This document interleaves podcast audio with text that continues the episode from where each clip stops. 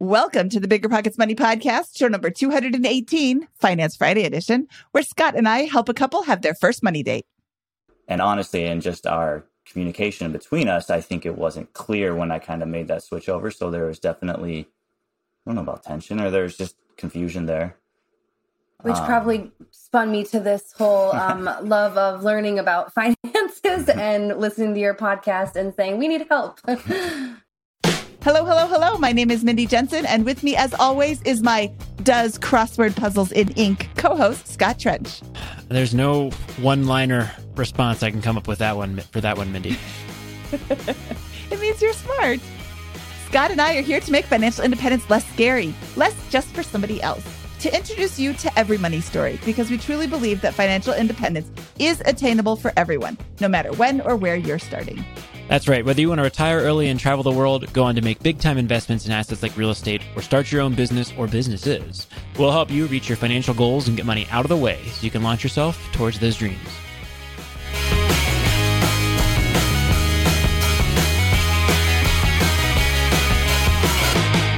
Scott, I love today's episode of Finance Friday. I think this is a lot of fun talking to a couple who hasn't really had their money date yet. They they've recently become debt free.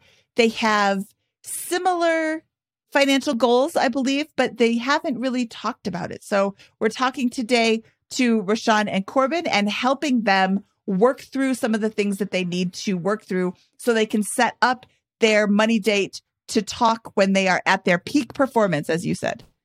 That's right. Yeah, I, I thought I thought we had a really good episode today. I think that um, they're both in the process of kind of configuring their money philosophy.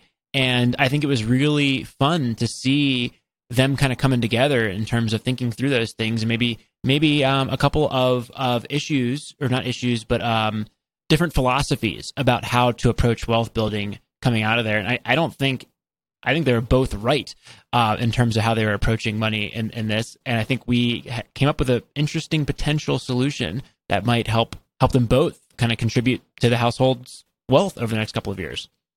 Yeah, Scott, I'm really excited for their financial journey. And I think that this is a great episode for someone who has maybe finished up or is just about finishing up their debt payoff portion of their journey and wanting to know what's next. Before we bring in Roshan and Corbin, I have to say that the contents of this podcast are informational in nature and are not legal or tax advice, and neither Scott nor I nor Bigger Pockets is engaged in the provision of legal, tax, or any other advice. You should seek your own advice from professional advisors, including lawyers and accountants, regarding the legal, tax, and financial implications of any financial decision you contemplate. Okay, let's bring them in.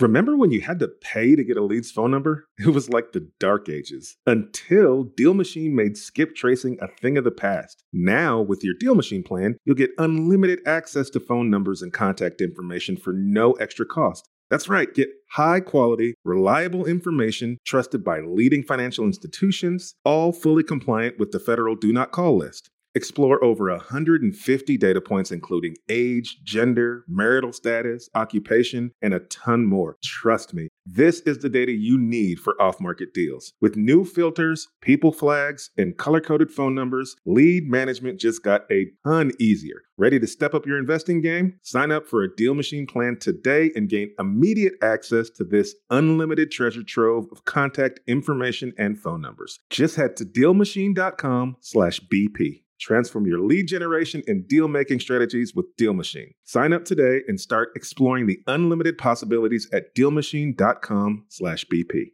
When it comes to financial guidance, you got to trust the source. It's why you listen to this podcast. When Mindy and I want to upgrade our wallets, we turn to NerdWallet. Scott's right. Their expert team of nerds dives into the details to help you find smarter financial products. Before NerdWallet, Mindy and I were paying for vacations in cash, missing out on miles, and not even knowing what we're leaving on the table. But now we're flying through the skies for free, thanks to our new cards with more miles and upgrades than ever. So if you want more travel rewards, hotel upgrades, or airport lounge access, no matter where you go next, let NerdWallet help you make it happen with a killer travel card. Don't wait to make smart financial decisions. Compare and find smarter credit cards, savings accounts, and more today at nerdwallet.com. NerdWallet, finance smarter. As with all cards, credit is subject to lender approval, and terms of each credit card issuer apply. This show is sponsored by Airbnb. Did you know that I turned one of my first homes into an Airbnb? It's true. And it even helped me get the extra income I needed to launch my real estate career. So if you want to try your hand at making even more income with your property, Airbnb is the place to be. Your home might be worth more than you think. Find out how much at airbnb.com/slash host. Rashawn and Corbin have recently discovered the concept of financial independence, and they're excited for the possibilities that FI opens up. With two kids and one more on the way, they'd like to set themselves up for a secure financial future. By day, she's a math teacher, but is eager to explore other options that include part time hours instead of full time. She loves the stability and flexibility of the teaching position, but does anybody really love that teacher salary? No.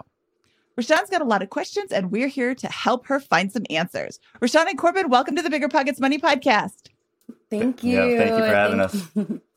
Let's jump right into it because I think we need to get the numbers out of the way so we can get down to the advice and suggestions that we would make if we were in your position. Mhm. So let's start with the income. What is coming into the home? Okay, so off of my um, on paper eighty thousand dollars salary as a teacher, um, what is actually coming into the bank account after taxes, pension, social security, all those things, um, thirty four hundred per month, consistently for me. Um, okay. And Corbin?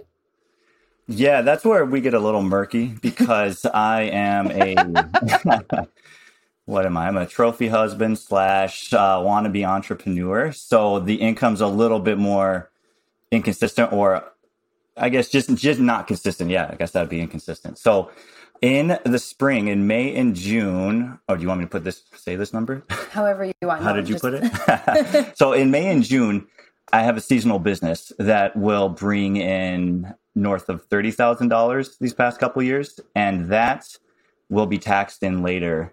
And I think just this year she started setting up the estimates, the estimate tax, so it doesn't all get taken out.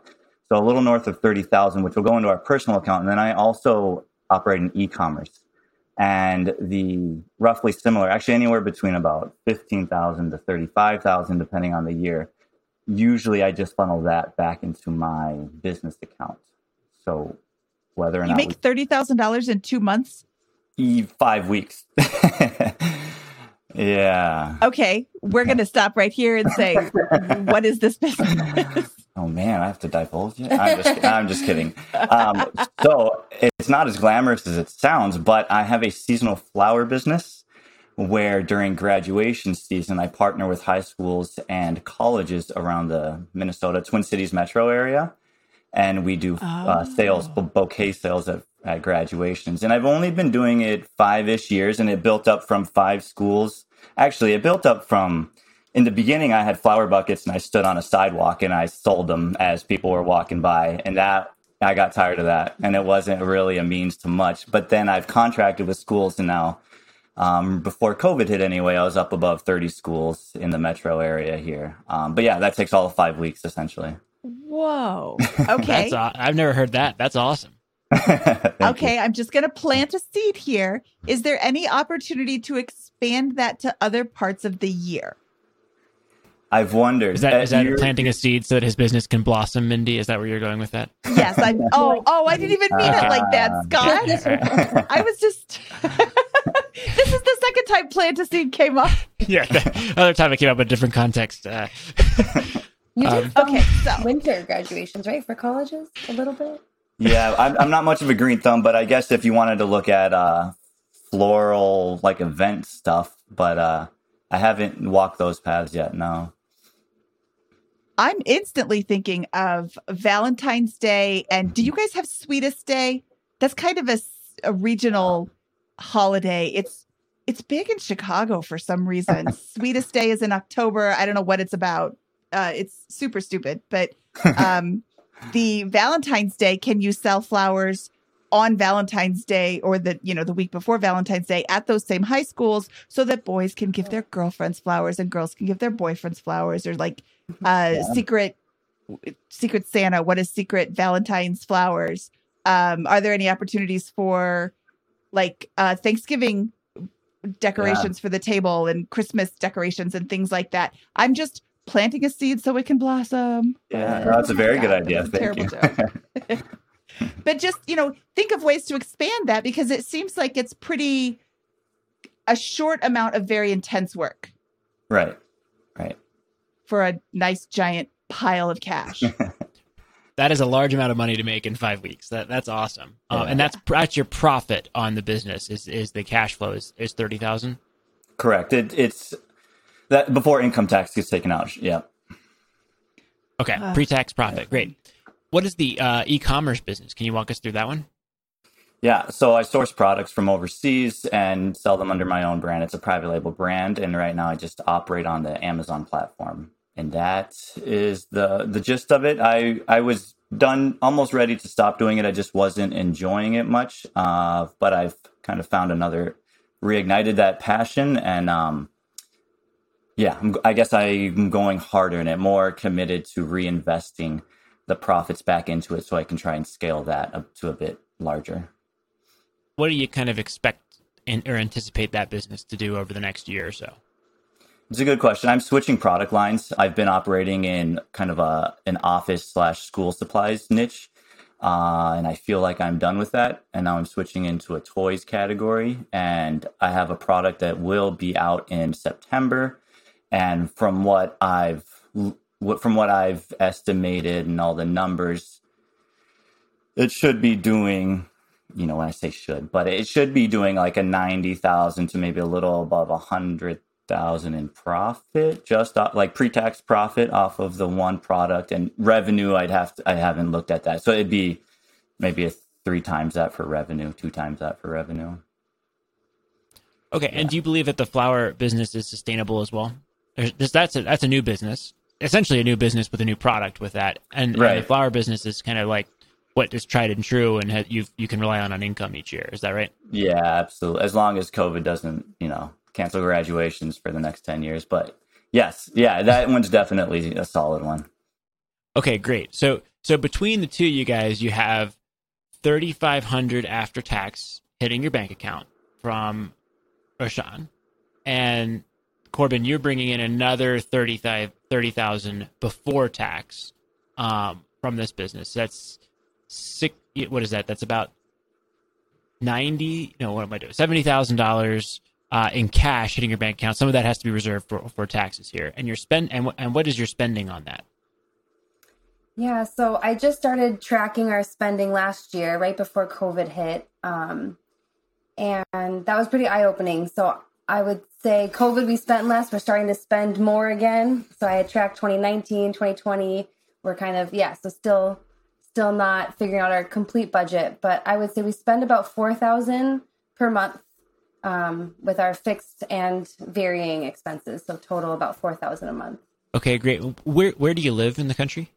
We live in a suburb of the Twin Cities in Minnesota. That's right. Yeah, Minnesota. Okay. And and do, how do you feel about your budget? Do you feel like that we should go searching through the budget for opportunities to save money, or do you feel like you run a pretty tight ship with that?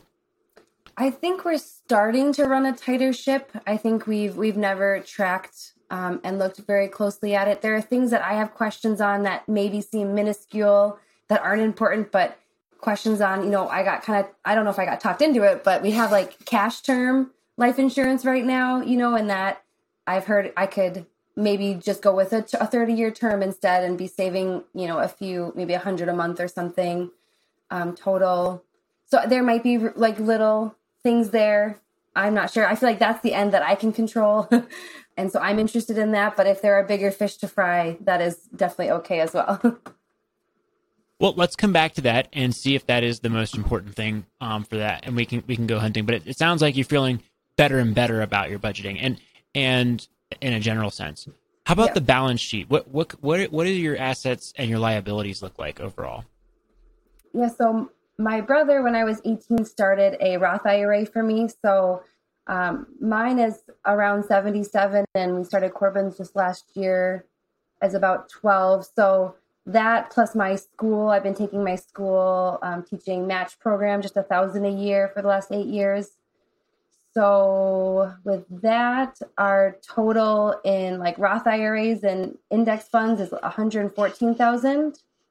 Um, what we have right now in checkings and our HSA savings plus his business account, which makes it a lot higher than what I usually look at because I don't always look at his business account, is 146,000. Um, and then our house, we own our house. Uh, so I don't know if you want that equity or if you'd rather see that as with the, the, the debt on that. But Yeah, what's what's your mortgage and what's the value?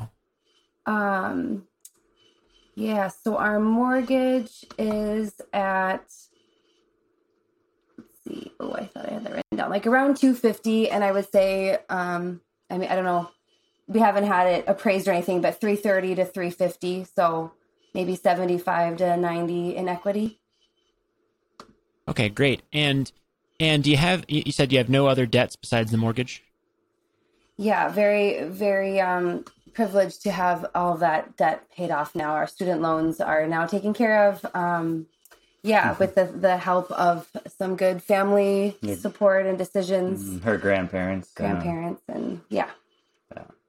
Now we we had a, a, sneak peek talking with you a little bit uh, prior to this, and it sounded like you also did a lot of intentional cleanup around bad debts and those types of things in your financial position over the last year. Is that right?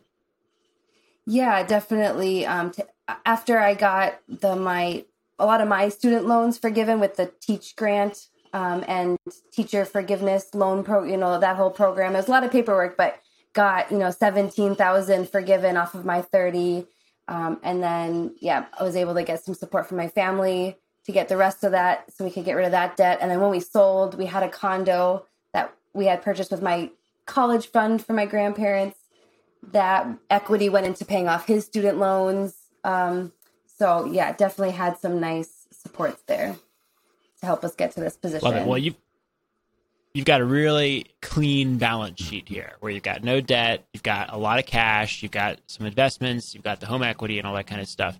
So your biggest strategic challenge here is that you are currently on a month to month basis spending more than you bring in on average, right? So you're bringing in 3,400, uh, and and Corbin, you you are bringing in zero, except for when you're bringing in thirty thousand all at once, right? Right. Or or future income with that kind of stuff. So I, I don't think there's anything wrong with that.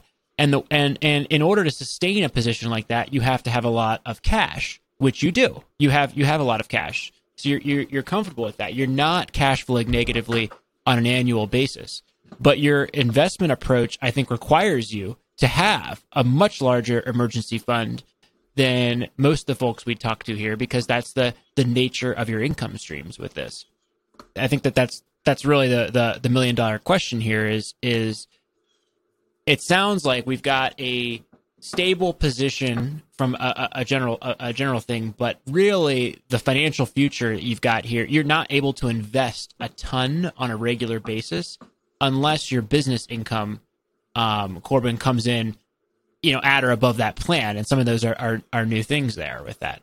And so I guess where I my mind first wanders in, in thinking about this from a strategic lens is can you do exactly what you're doing, but layer in enough sustainable, predictable income in some of the other months in some capacity that your formula works. You can just continue to hit your invest whatever your goals are for investing on a regular basis with this, and then also keep keep the the intensity that you're bringing as an entrepreneur to these these opportunities that can really drive your your financial position to the next level with these these businesses that can create the real wealth that you know you're as an entrepreneur you're, you're going after it one day.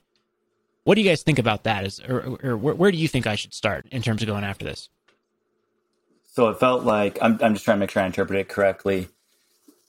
I wasn't sure if you were saying get another job or um, funneling some of that business income into our personal accounts so that it's either uh, weighing, out, weighing out with our expenses or whether we have a surplus that we could invest in another way. Uh, if I, Well, I don't I know if you need to get right? another job. Necess- well, it sounds it sounds like your first business. If let's say it's producing thirty six thousand dollars a year, making that number Mhm. up, right? And that's what you're going to expect next year. That's three thousand a month. Can you set up some that business so that it distributes three thousand dollars a month to the household Gotcha. uh, over the course of a year, so you've got predictable income? Or Mhm. do you do you want to just continue what you're doing and time it in, in lump sums around that? But I think what what I would feel very uncomfortable with in your in your financial position is the fact that you've got this very disparate set of on a month to month basis you're bleeding. Your cash position is being reduced on average, and that would to me would be a potential area to fix from a mental health standpoint. um, that would drive me nuts to a certain extent personally with this. And if you can set up your business in such a way that you're just giving a steady income that you can predict over the for a year with that, that might be one way to think about it. And that would give that would give you the ability, okay, now I can I know I'm going to invest this much. And if that for some reason doesn't work out next year, then I know it's time to, you know, start working on the next thing or trying to pile up more money so that I'm contributing this amount so that we're, we're cash flow positive and continuing to march towards our goal, but then freeing up the rest of the time with that. That would be one potential thought I'd have on on that. I, and I don't know, I don't know, but I think I think that's the central problem here that I'm struggling with from a cash flow perspective. This is, you know, if things don't work out, you're starting to run out of money with this. You have now you have years of savings, so it's not really that big of a problem. But that would be that would be challenging for me from a formulaic process going down towards that long term wealth. Mindy, what are you, what are you thinking? I see you you looking thoughtfully here. Well, I'm looking at the expenses we totaled up to be about $4,140 and times 12 that's 49,000 and change. And there is an emergency high yield savings account that has slightly more than 12 months of annual spending in there. So I'm wondering if that is where some of the money is coming that like the monthly are you drawing down from that? Um, and then just so what I can see happening is you're drawing down from that monthly to cover what isn't coming in from Roshan and then putting it back in there in those 5 week in that 5 week burst. Is that how that works or does that fund always just have that much money in it? Cuz that's a great emergency fund. 12 months yeah. is fantastic. That's pretty new. I think I think you guys are right on with what's more my mental health that I've been struggling with like how to look at the finances and understand them with that big surge of income in those months and then the depletion and then now this buildup of this cash and I'm not sure what to do with it. You know, the high yields only earning like 0.4, 0.5 at this point. Um, so yeah, I love the idea of creating some kind of system where that that still our personal money, but is in some account that we can just draw from monthly to help me manage. Uh, yeah, it, that that's that sounds great to me. I'm not exactly sure how to do that in the best way, um, but yeah, it's kind of been all over the place. Mm-hmm. Yeah, I'm getting the sense from your your overall position that you you have a like like that is a lot of cash. So that cash makes sense uh, Corbin, if you're thinking about investing in the next business venture, or if you have, you know, if you're you're having if you have some sort of like capital that you need that you need in order to buy product or those types of things. But once you've kind of figured that out, six to 12 months makes sense. And if you can just rig your business so that it distributes in a timely manner or that you're, you're, you're just pumping the emergency fund on, on those types of bases, you can plan around that. But it just feels like looking at this that there's some how, how, are you how do you guys think about about the cash management why why do you have the 146 or whatever it is in cash there yeah i would say about 75 of it is what would be coming from my business yeah so i would say so roughly half of it is in my business account um, which with this upcoming product i have a couple of deposits on inventory right now and you know there's with the amount I, I'll have I'll have cash tied up for four or five months just in inventory. So that's been my argument for needing that cash. Um, and then by the by the quarter four, I'll need most of that for Christmas orders and whatnot. Um, but yeah, you're spot on with the rest of it. Our bank account definitely dwindles for 11 months and then gets a nice injection or a boost at, at that time. And it drives her crazy, but Yeah, I, I, I am I, I don't know. Yeah, I don't know about you. That that that would that would be very uncomfortable for me. just the way I, I personally think about my finances, just to see it it dwindle with that kind of stuff. Um, with this, just because of that, that that even though it's a lot, even though you probably have plenty in there, it's just a little disconcerting to see it drop on those yeah. types of things uh, to a certain extent.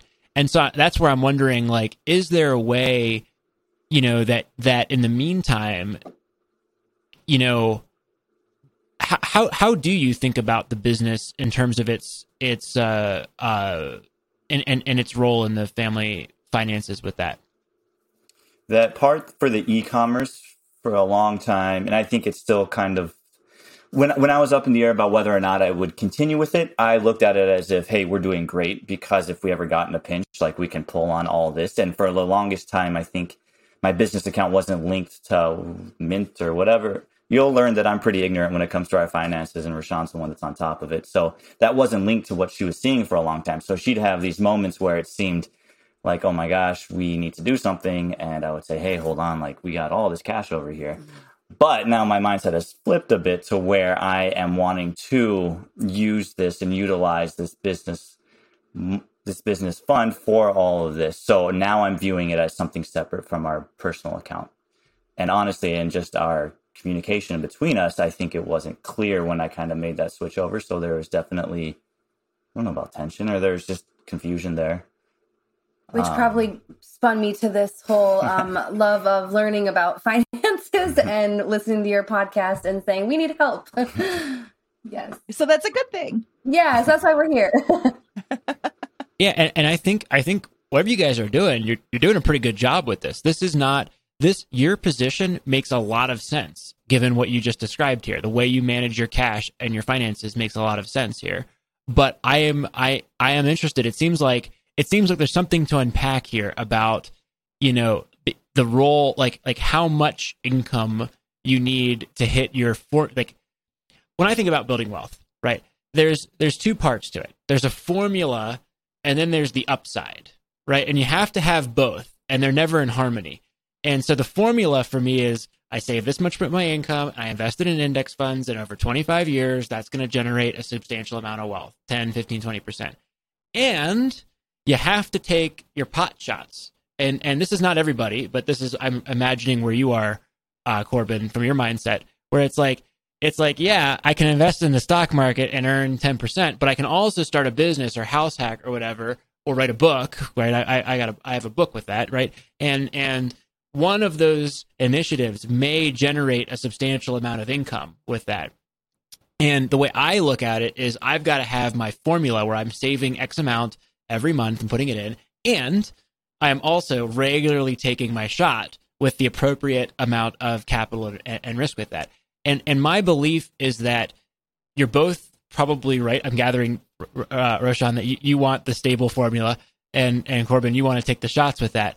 And I think I don't think there's anything wrong with that. But I think I think your the problem is right now that I'm seeing is your formula is not going to work, right? Because the flower business is great, but like that is tough to see your bank account dwindle and then hope, you know, not hope. You, I'm sure you, you have five years running, but like, you know, expect that the five weeks are going to produce the 30,000 that are going to do that for the next year. That's a tough, that's a tough formula to feel really, really confident in over a 10, 15 year outlook with that. And you know, you can win that way. You know, you can make a, a build a million dollar net worth if you can contribute another, if, if you can get another, I don't know, 30, if you can invest 20,000 a year on top of your your around 50,000 in spending, you're probably going to be in great shape in 10 years with a pretty substantial net worth as your home equity appreciates and your retirement accounts grow. And there you'd think that with that level of contribution you, you, there's also plenty left over to run the business but am i maybe onto something here is that is that in the general am i articulating perhaps part of the problem or part of the opportunity yeah, I mean, here without knowing us it's like yeah i don't know how you, you know got us, to that yeah. like a fortune teller you spot on yeah But we, we, we talked to a lot of people about this. So this is the, this is what we, Mindy and I, Mindy and I love talking about this. So anyways, if, if, if, if maybe I could, maybe I could frame the goal then based on that is how do we have Corbin, how do we have your business contribute the minimum that is necessary to making sure that the bank account does not dwindle throughout the course of the year and that you're able to sustain a positive cash flow. And then everything else beyond that is yours to go with your, you know, run with from an entrepreneurial perspective.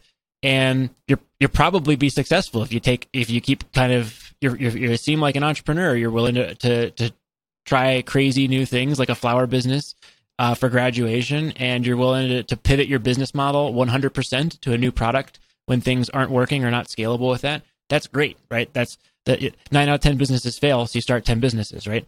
Is the, the idea. So I think that that's, that is that seems right. But is that would that be a potential middle ground there to think about like, hey, we've got a minimum amount of contribution needed from Corbin in the business, and if the business is lean, maybe that is where you go and get a job for a little bit or part time for just to contribute whatever is needed to sustain the formula. But when the business is going strong, that now you can begin reinvesting the profits and, and driving towards that future growth. But that would be one potential framework, and I'd love to get your reaction to that. Yeah. So you're saying at a minimum to where we're not losing money each month. Is that right? Ideally Could- more. Well, I think I think you have to figure out. I think you have to figure out that one together with that. Like, what is the Uh-huh. like? There's a formula. There's a there's a formula for building wealth that many bigger pockets money guests come on with, right? Which is I'm going to save, I'm going to invest, and I'm going to do that either in real estate or in stocks. You're choosing a different formula, and that makes perfect sense. But some component of that maybe like maybe you say, hey, if it would take us 10, 15, 20 years at this level of investing to retire, right? But we're also going to bet with a big chunk elsewhere on your business because that could potentially get us there in five years with that. And you just, I think you just need to kind of discuss like what is that good amount that is like what what do you want that formulaic thing to be? We want to we want to keep our savings on a monthly basis growing so that consistently I'm take let's say let's say um forget your your business funds. You have 75,000 in cash. Let's say that we want to have 1 year of emergencies fund which is 50 grand. The remaining 25 gets invested and every month we want to invest $1,000 or $2,000 or whatever that is in the in our index fund or in our in a real estate you know in a real estate fund that we're going to buy a next rental property with or whatever investment path you guys choose a- everything after that is then what is reinvested potentially in the business with that but the business you know the business's job to one degree is to produce this level of income at minimum for the family even in the growth stage here and maybe it's less maybe it's just hey we're just going to break even for a couple months and our investment profile is the business but i think that's the key framework to kind of think through is what is that minimum contribution that we're comfortable with as a couple from Corbin's business um, to the household finances, and how does that fit in with our investing approach? And I don't think there's a right answer. I think it's an art because the returns on your business could be hundreds of percent, you know, hundred percent. Um, you know, it could be zero, but it, it, it's probably it, you'd think that it's going to be much better than the stock market or real estate investment if you're going to give your full attention and energy Right. to it. Would be the guess, right? Yeah, and I yeah, I definitely think that's been the tripping point. Um, I was trying to explain to Rashawn, and even I stumble over my words, but it's a very cash intensive business where cash flow is strapped. Um, so I could take it slower and perhaps grow the business at a slower pace and put more into our personal accounts, investments, and grow slower. And I guess up to this point, I've had a mindset and a goal, a pretty aggressive approach to growing it um, to where it's growing much quicker, but that would require similar to what is now just reinvesting everything back into it.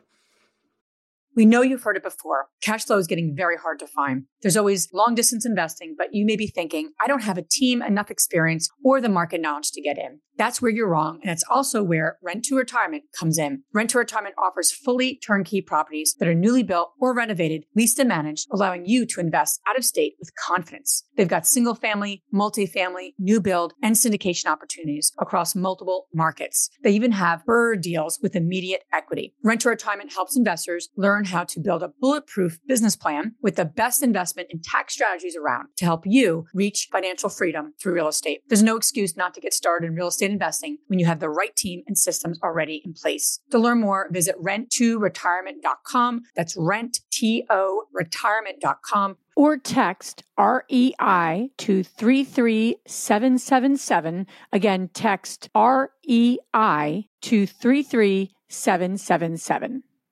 This show is sponsored by Airbnb. Did you know that a long time ago, before I ever started my real estate business, I turned one of my first primary residences into an Airbnb? And that's the extra income that I needed from Airbnb that gave me the confidence to go out and work for myself and eventually quit my nine to five job. And now I have dozens of Airbnbs all over the country. I've even partnered up with the old David Greene on a recent property in Scottsdale to take our portfolio to the next level. And of course, we host it on Airbnb. But you don't need to be a full time real estate investor to start on Airbnb. As a matter of fact, I was self managing 10 properties while working my nine to five job, so I know anybody can do it. Think about it this way you're looking for extra income and going on a vacation. Wouldn't it be great to rent out your space and let your property pay for itself while you're gone? I did this one time. I pitched my wife and my roommate, because we were house hacking, on the idea of renting out our home, and it paid for all of our expenses on a trip to Mexico City. So go and give it a try. It might just change your life, just like it did mine. And I really do mean that. Your home might be worth more than you think. Find out how much at airbnb.com/slash host.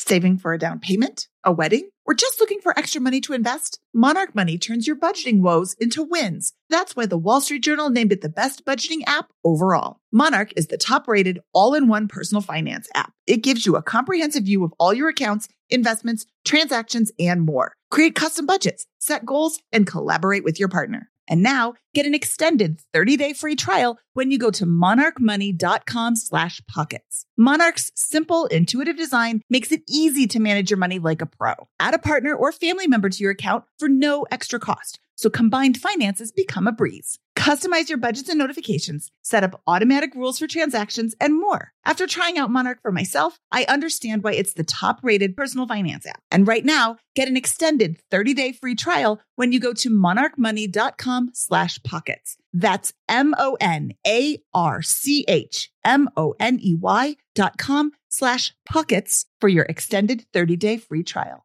Deciding how to invest your capital can be extremely challenging, especially when the market is constantly changing.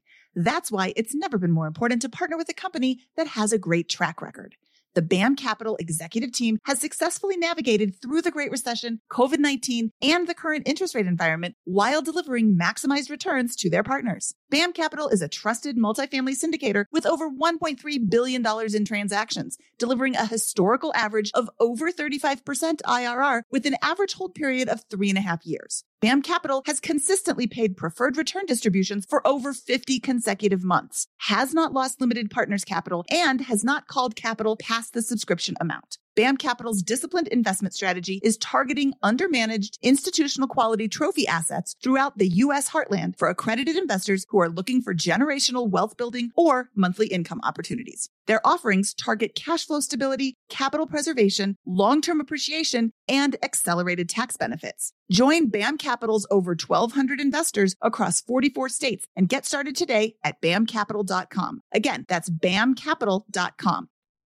Okay, f- fair enough. So, so it's not like I think that that's a that's an interesting and art to kind of figure that that, that out, right? Is how much to reinvest and how much uh, of that to, to kind of put in.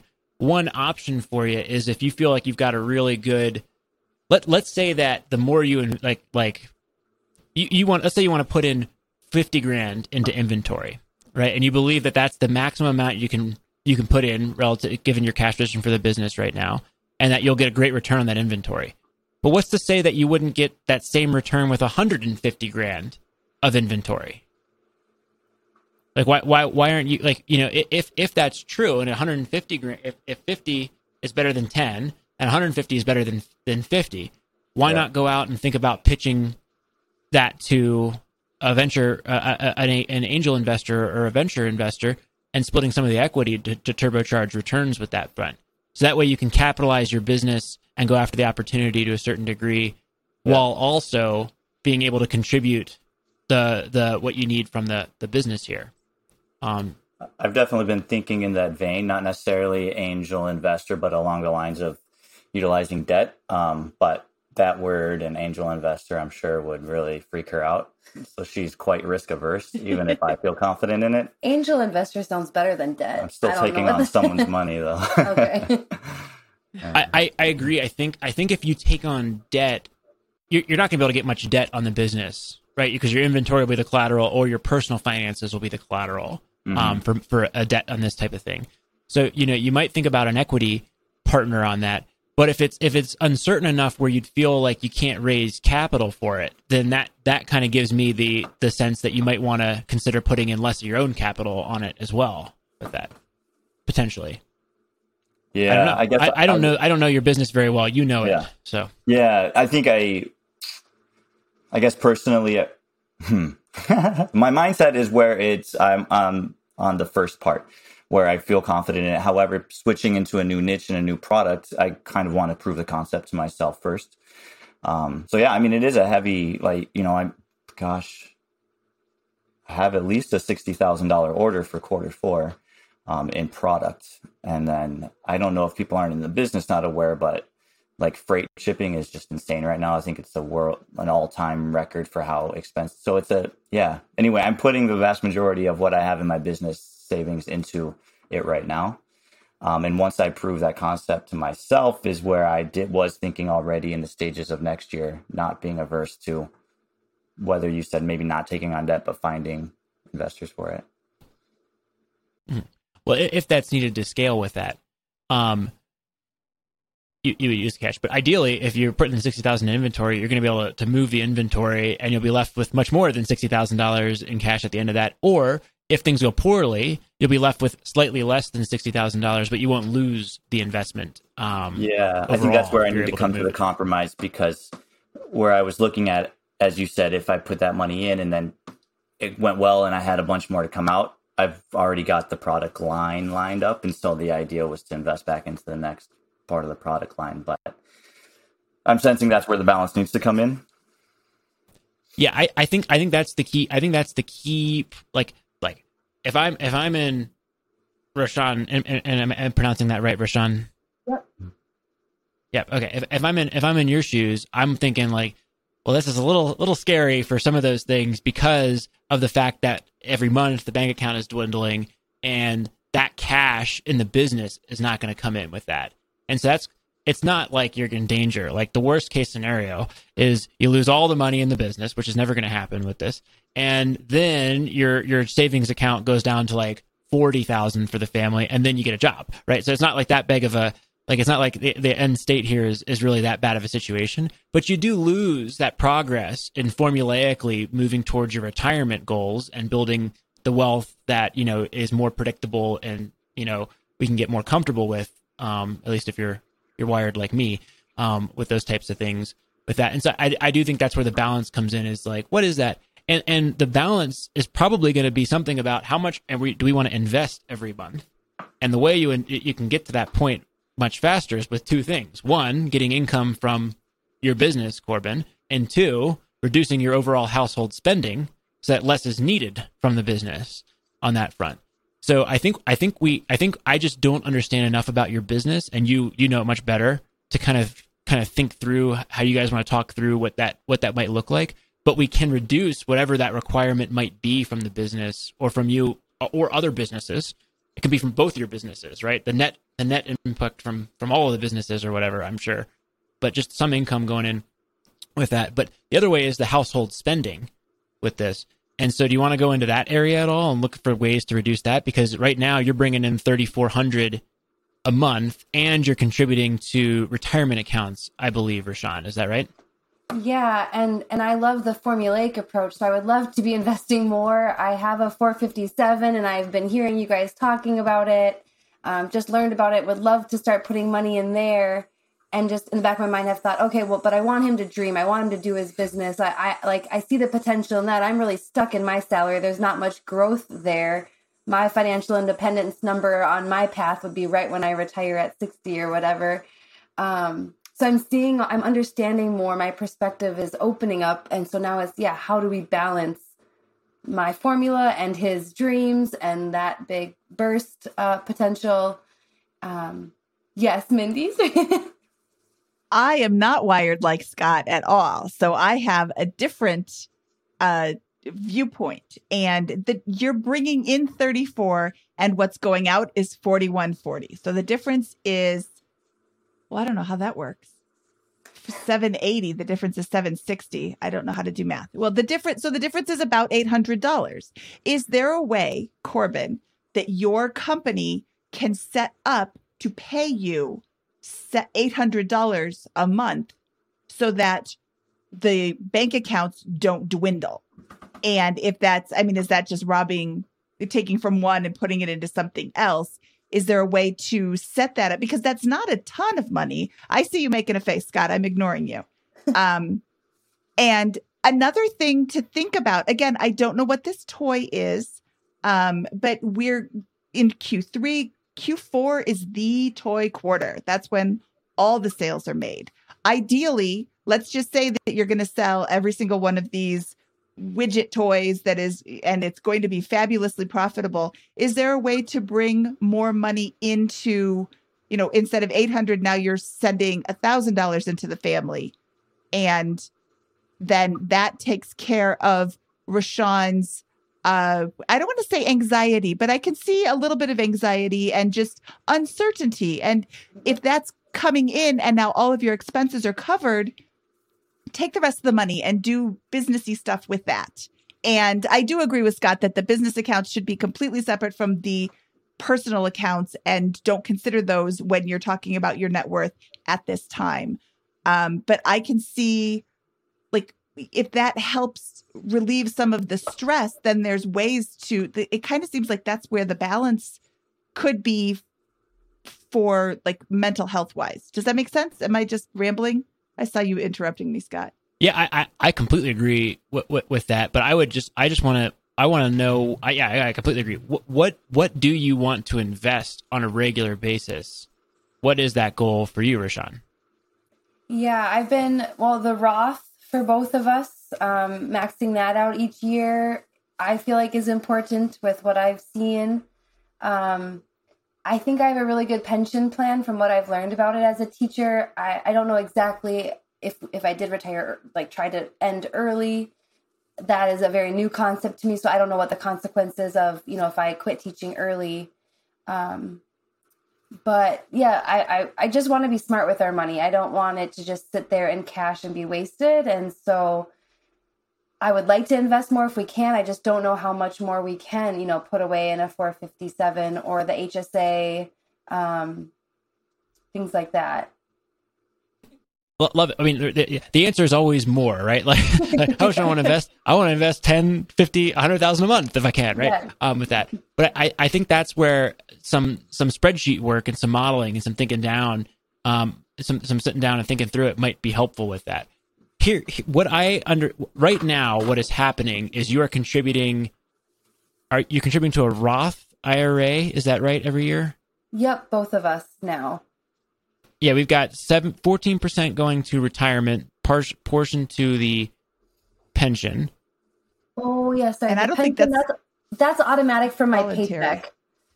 Yeah the 7% of my income and then my school matches 7% to the pension that's like before that 3400 that was from my salary and the social security. I was just putting those notes in there kind of for myself too to keep in mind that i am automatically investing into retirement through the pension. Um, and then yeah i'm have that goal of maxing out the, the roth ira so i don't know if more needs to be done with 457s or our kids you know roth iras there's so many ideas out there and things to do with the money. It's just I don't know, yeah, what direction to go if more is needed. Okay, and and so this is for retirement. This is not for tomorrow, right? You're thinking about building towards traditional retirement in a general sense, and then using Corbin's business to if to jumpstart the wealth in the event that you can it, when it when it takes off, uh, it can it can drive you much farther towards retirement, early retirement, and those types of things. And you're just trying to plan for a, ret- a traditional retirement in a general sense while that's going on in the background. Is that a good way to frame it? Yeah, I think yeah. I I didn't have that picture of retiring early, but I would love to if possible. So if his business can take us there, and if smart planning can take us there, yeah, I, I don't need to work my whole life. That would be wonderful. And Great. So if, uh, if I'm thinking about retirement, oh, go ahead, Corbin. Oh, I feel like I'm interjecting at the wrong time. So maybe let's let's go. No, this is perfect. Go ahead. I, I'm, okay. I'm taking over well, here. I'm sorry. This is how naive I am.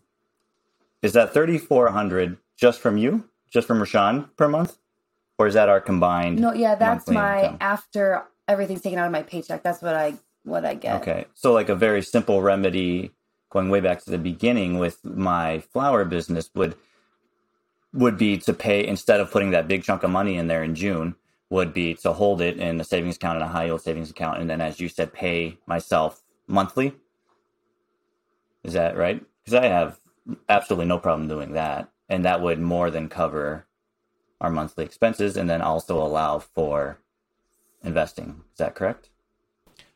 I think that's a great first step. The problem that I'm running into next is that Mhm. a form a, a formulaic investor like myself in some of these cases, right? What I want to do is right. That's the starting point because you're that's how much you need to spend to maintain your household. You're not investing with any of that Mhm. outside of that. There's some of that money is going to a pension and that kind of stuff. But if I think about like an investment uh, uh, program, I would think, hey, the first thing I'm going to do is I'm going to take my 401k match. You guys don't have that because you're a teacher. You have a 403b plan and a pension. So you're getting something different with that. So I have the pension first, which makes sense because you have to do it. Um, you don't have a choice. Then you have the Roth IRA is the second step, the HSA. If you if you have that access to that, that's always a great retirement vehicle.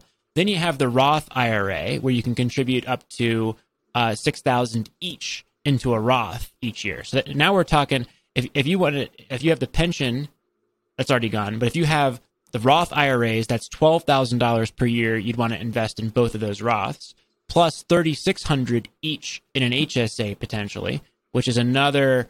Uh, that's now you're at about twenty thousand invested, and then you have any after tax investments after that, and you can go down the list forever. You can't do all of those things if you're a normal human being because there's a resource allocation constraint. You don't have enough income to do that. So you have to make you have to make an allocation decision to say where along that spectrum do I stop and then divert the rest of the cash back into the business, which I think is the discussion that you guys have to have is say how far down what is the priority list of accounts and investments that we want to make and how far down do I want to go and what's that point?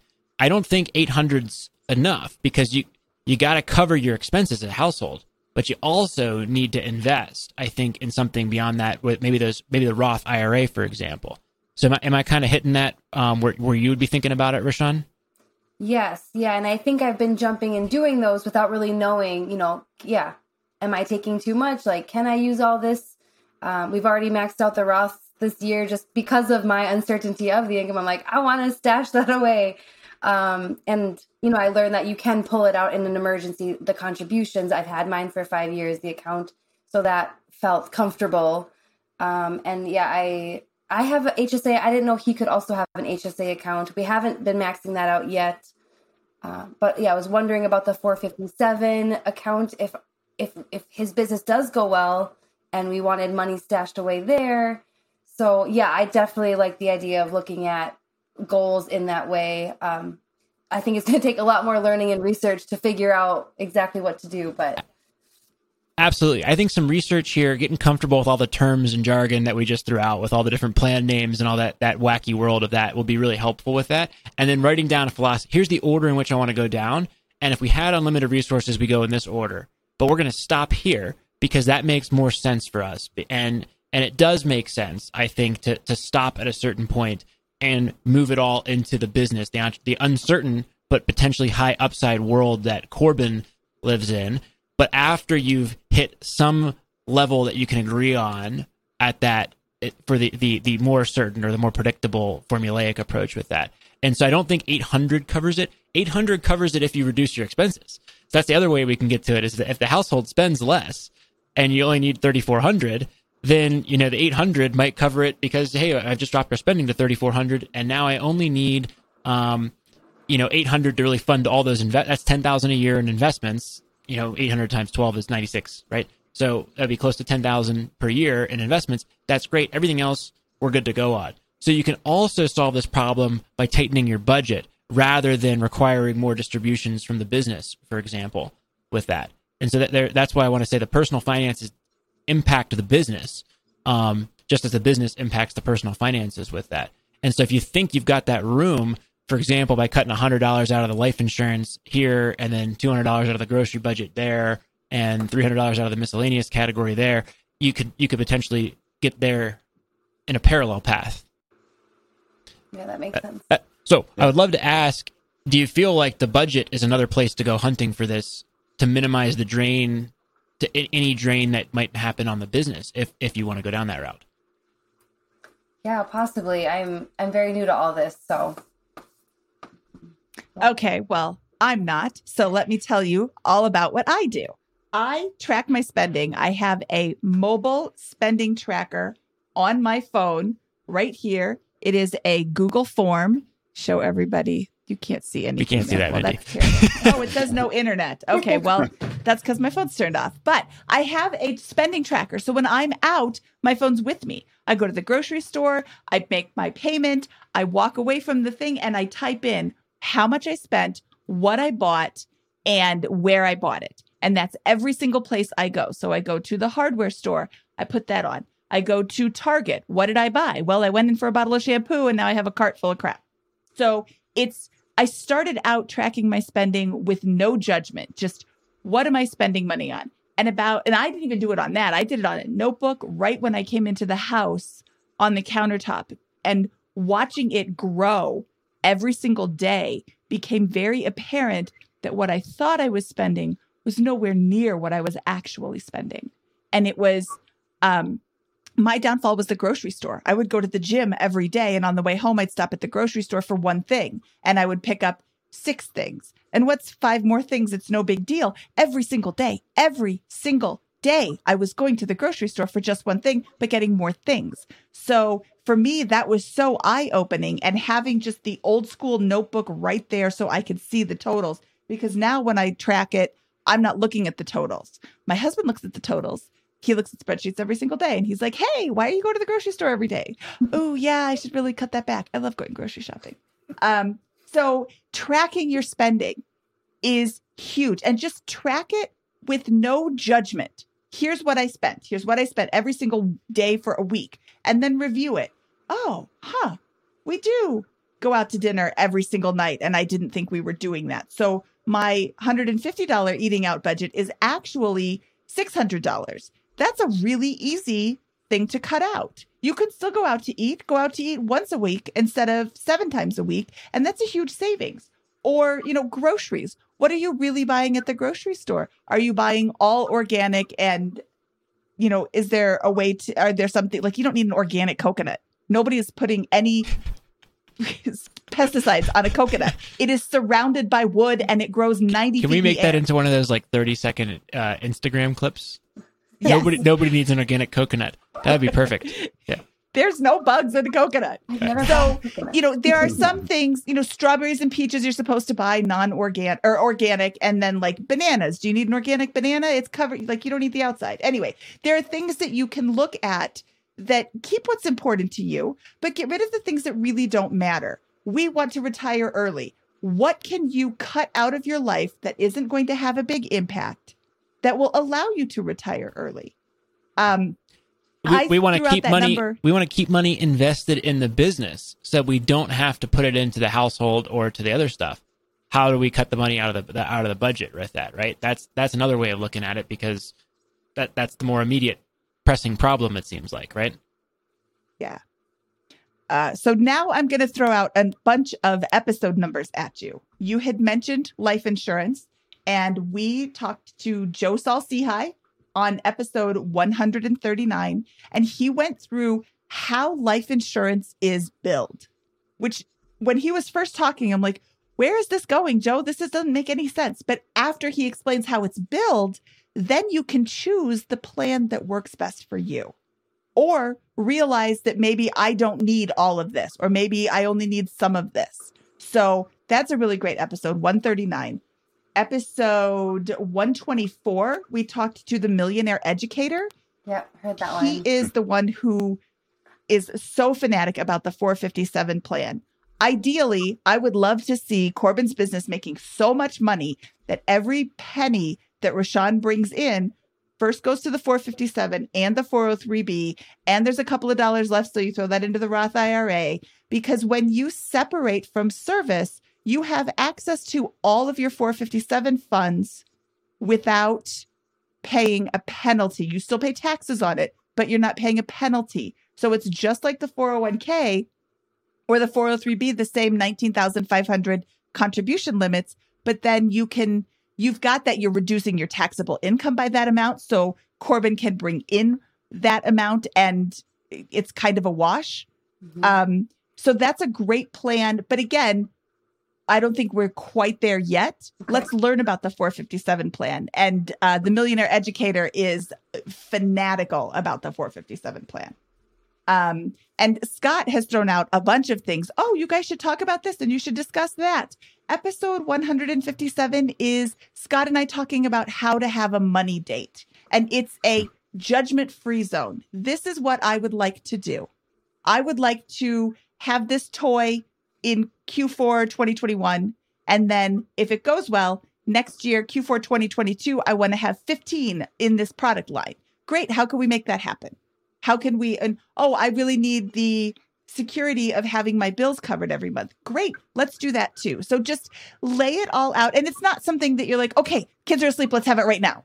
It's it's something that you need to plan, plan for a couple of weeks down the road after the kids are in bed, when the kids sleep over at grandma's house, have a nice dinner and spread out all your numbers and your thoughts and dreams and just have a conversation. And you don't have to come up with everything all right then and there. It's just starting to talk about money frequently. I'm sorry, Scott. I see you trying. No, to I'm I'm just a big zealot about that, and I agree with Mindy on that. And the way what I like to think is because I'm such a nerd on this, that date, the money date, has to be done in what I call peak state. I have to be feeling my best for it to be a good thing. So I have to have had for me that's about 10 a.m. in the morning after I've worked out and had a coffee. And I'm ready to go. That's when I'm ready to think big and feeling good about that stuff. So, kids to bed.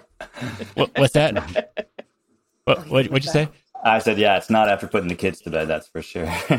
That's right. Yeah. yeah. So, so whenever, like, if you can facilitate that environment, that will make that, that session go way better because you'll be thinking about your life from a position of like feeling really good about your day and all that kind of stuff. And that's, that's a good spot to have those kinds of discussions. So, Yeah, Yeah, and it's just an introduction to further conversations. And some of the people that some of the most successful couples that we have talked to on the show have a money date regularly, every month. Every some do it every week. I think that's a little too much. And some people do it every quarter. I do it every which I don't think is frequent enough, but I like every month um, personally. But this isn't my relationship. This is your relationship. So what works for you is what you need to do, and it doesn't matter if it doesn't work for me because I'm not going to be there. But I'm really, I'm really excited about this. I think that there's a lot of opportunity. Um, Corbin, I'm going to leave you with one last suggestion. I would love to see you grow that five week business. Can you, can you expand it so that five weeks brings in more money? And at what point can you no longer handle it? Do you have somebody that helps you for those five weeks? Or I hire like you said like- that you started off with No, I, I hire part time, sometimes people to run the flower stands, but it's usually me when there's not a conflict at the same time. And I, I can Okay. definitely look into doing it more. I'm also like the, I guess, the primary caregiver caregiver of the kids for the rest of the year. So I'm, I am the stay at home dad with the seasonal flower business and then the online e-commerce. That, Yeah, that's okay. huge. That's that's a big that's a big thing that that changes the a lot of your expense profile for the household right there um, with, with that. So I think that's awesome, and I think the uh, the yeah again that that business is just how can you get that cash flow into the business and then keep the rest er, er, er, get that cash flow enough cash flow into the house to meet the needs, and then the rest putting into what you think is the right scalable or opportunity um, whatever that whatever that comes out to from agreement with between the two of you guys. Yeah. And I, what Mindy was asking is definitely not too much because if we're talking seasonal or like a one week weekend Valentine's thing, that's obviously very doable. uh, you already have 30 schools that know you. Reach back out to them and say, Hey, I'd like to do this for Valentine's Day. Yeah. Or, you know, now that there's 30 schools that know you, can you expand that to 45? Can Yeah. you grow this in such a way that the 30,000 is now 60,000? Mhm. That's another way to invest. You take that money, you've got your annual expenses covered, and then you throw that into the toy business or, you know, continue to keep them separate. It just seems like I wish I thought of that. I love that idea. Well, is there anything else that we should cover today for you guys, or or, or how, has this been helpful so far? Do you want us to go and, and dive into any other areas, or what are you guys thinking? Yeah, I think it's been helpful for sure. Um, Rashawn, you're the.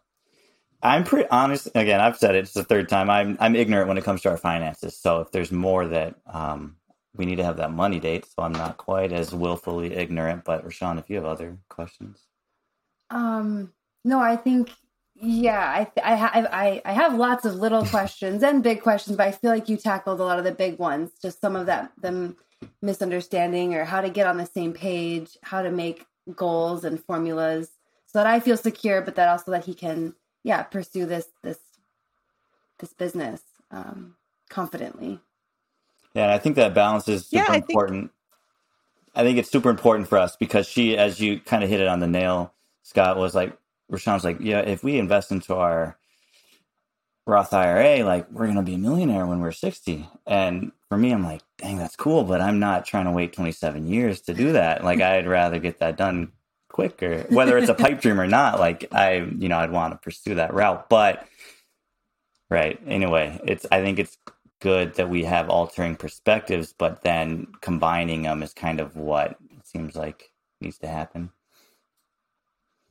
Yeah, I, I think I think that they're they're both important perspectives, and it's how I live my life is trying to to squeeze them both together. With that, you know, you, the the the the formula ensures that you don't go broke and have a Mhm. miserable time with it, but the formula also guarantees you a a moderate outcome over that type of period, and it's perfectly fine and I think good to dream for a lot more than that. And so that's where, as long as you can cover that formula, um, go big. I got, I, I love it with that, and I, I don't think you're irresponsible from your financial position to do that at all. You've got a ton of cash. You're you're, cla you're capitalizing your situation perfectly for this. If you if you were here and you had a bunch of debt and and stuff to clean up, I we'd have a different conversation where it's like the business is great, but we got to clean this up. I don't think that's your situation because you're not in debt. You don't have problems with this. You have cash. You have uh, investments. You're building a pension, uh, Rashawn. You, you you can you can you- you're in perfectly fine position to do this. There just needs to be a minimum contribution coming in that that meets that threshold. I think that's a big takeaway for us. Yeah, just to, for me to have the confidence that like, okay, we're doing good, it's working, and here's how to make it work more peacefully, maybe, and then I can maybe feel a little more free to yeah plan a vacation, give more to our family when needed, things like that.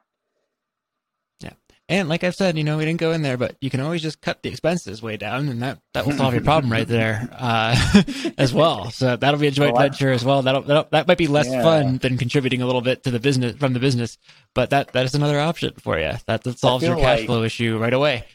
I'm looking at okay, I don't look at other stuff, but I'm looking at our miscellaneous, which is the most, and we had 1484 last month, but our next highest month out of the last five months was 400. So in that category. So yeah, I have been Yeah. tracking and I haven't been tracking daily like you, Mindy. So that's maybe a goal and a takeaway for me is to try to maybe get in the habit of daily. But I was really proud of us because this is new for us in in the tracking. Um, it's the end of June now, and I was like, "Let's go out for breakfast." And he's like, "Well, where are we at in our budget?" And I was like, "Ah, I haven't done it in the last two weeks." And so I went and I put in our numbers from our bank accounts and like, okay, we've already spent you know nineteen hundred, which is around what we'd like to spend overall in the month. So okay, well, make some eggs and call it a day.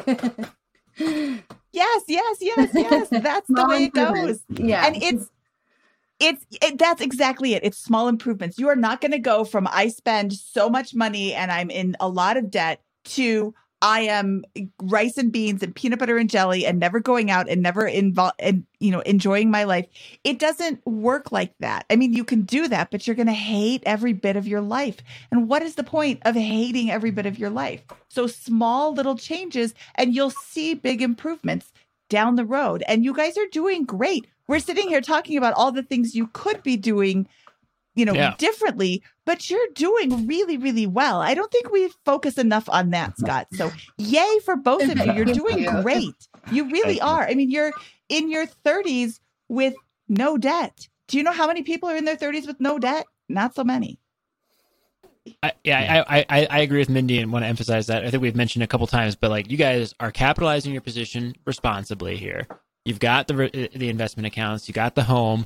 N- not nothing. Everything about this seems perfectly reasonable with this. You're not spending crazily for a family of four um, with, with this. This is this is a this is a, a, a overall good thing. You just need a little. You need to tighten up a little. Figure out how much cash is going to come in from there, and and those are the opportunities for this and like hey when what this idea or the next one or whatever it is or the, the flower business begins taking off that's going to just compound everything um, that you're doing here in a really exciting way. So I love it. And I have the entrepreneurial bug as well.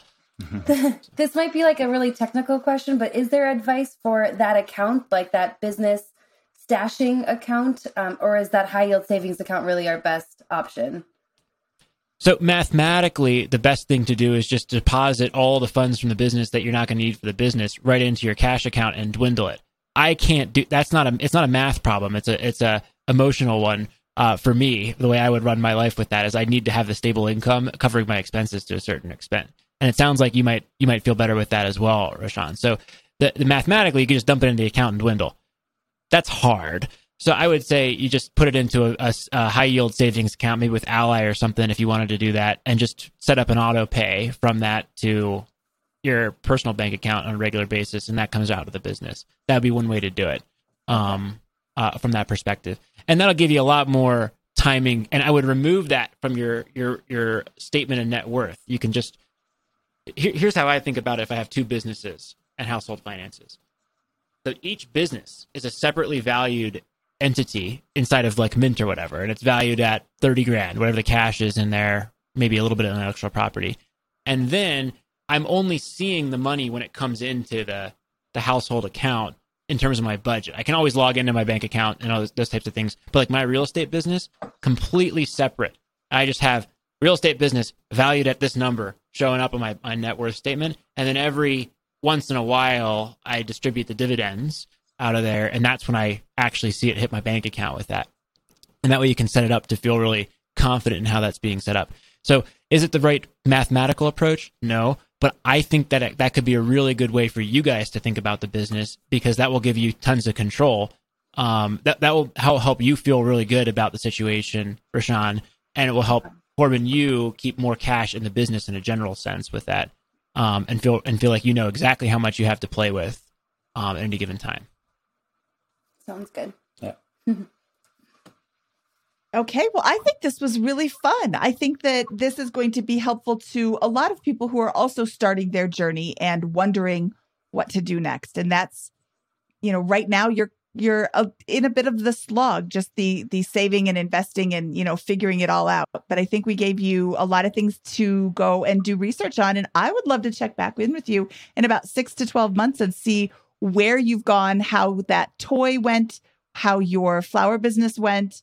Um, it seems like they're going to have. Did they have graduations this year? I think they did. I had a small Some handful. places did. Yeah. Okay. Hmm. So next year, Next go year. away Delta variant next year.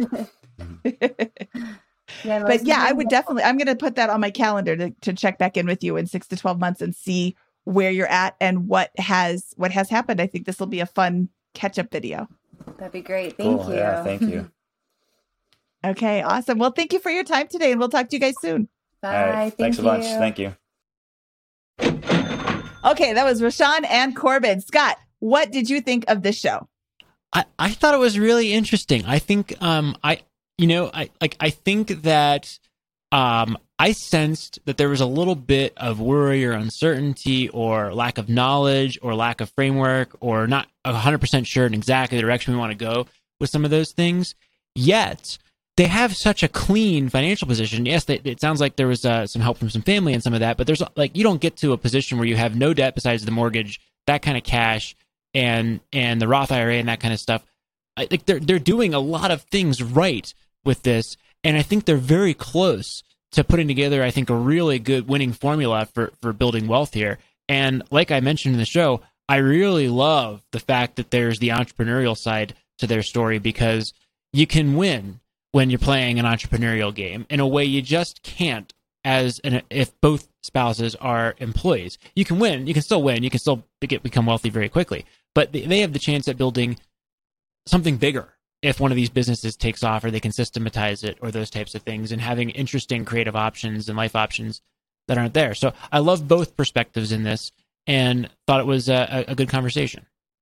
Yeah, and I think that they are a lot closer to their to to really coming together and you know oh this is what i need this is what i need wow we can have both of those things and still propel ourselves forward so uh it was exciting to talk to them today And I thought your advice on the money date on a recurring basis was spot on. That is the number one thing that I think will propel them forward because um, they got all they got all this stuff going for them.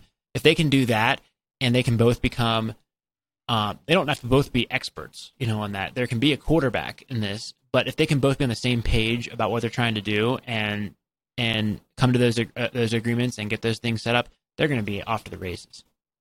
They really are, and it's just it's just starting the conversation. So if you're listening to this and you have not had a money date with your partner, what are you waiting for? Go back and listen to episode 157. Scott and I give you a pretty step by step way to sit down and have the conversation. It takes a little bit of planning. You don't just sit down and say, hey, let's talk about our money. You have to prepare and be ready to have the numbers and have your dreams and goals and, you know, all of those things together. But it doesn't have to be this like daunting task either. You're just, you're both in this together. It's not you against your partner, it's both of you together against the world. And having that mentality, I think will take you very far. Absolutely. Okay, Scott, should we get out of here? Let's do it. From episode 218 of the BiggerPockets Money podcast, he is Scott Trench, and I am Mindy Jensen saying, Peace out, Girl Scout.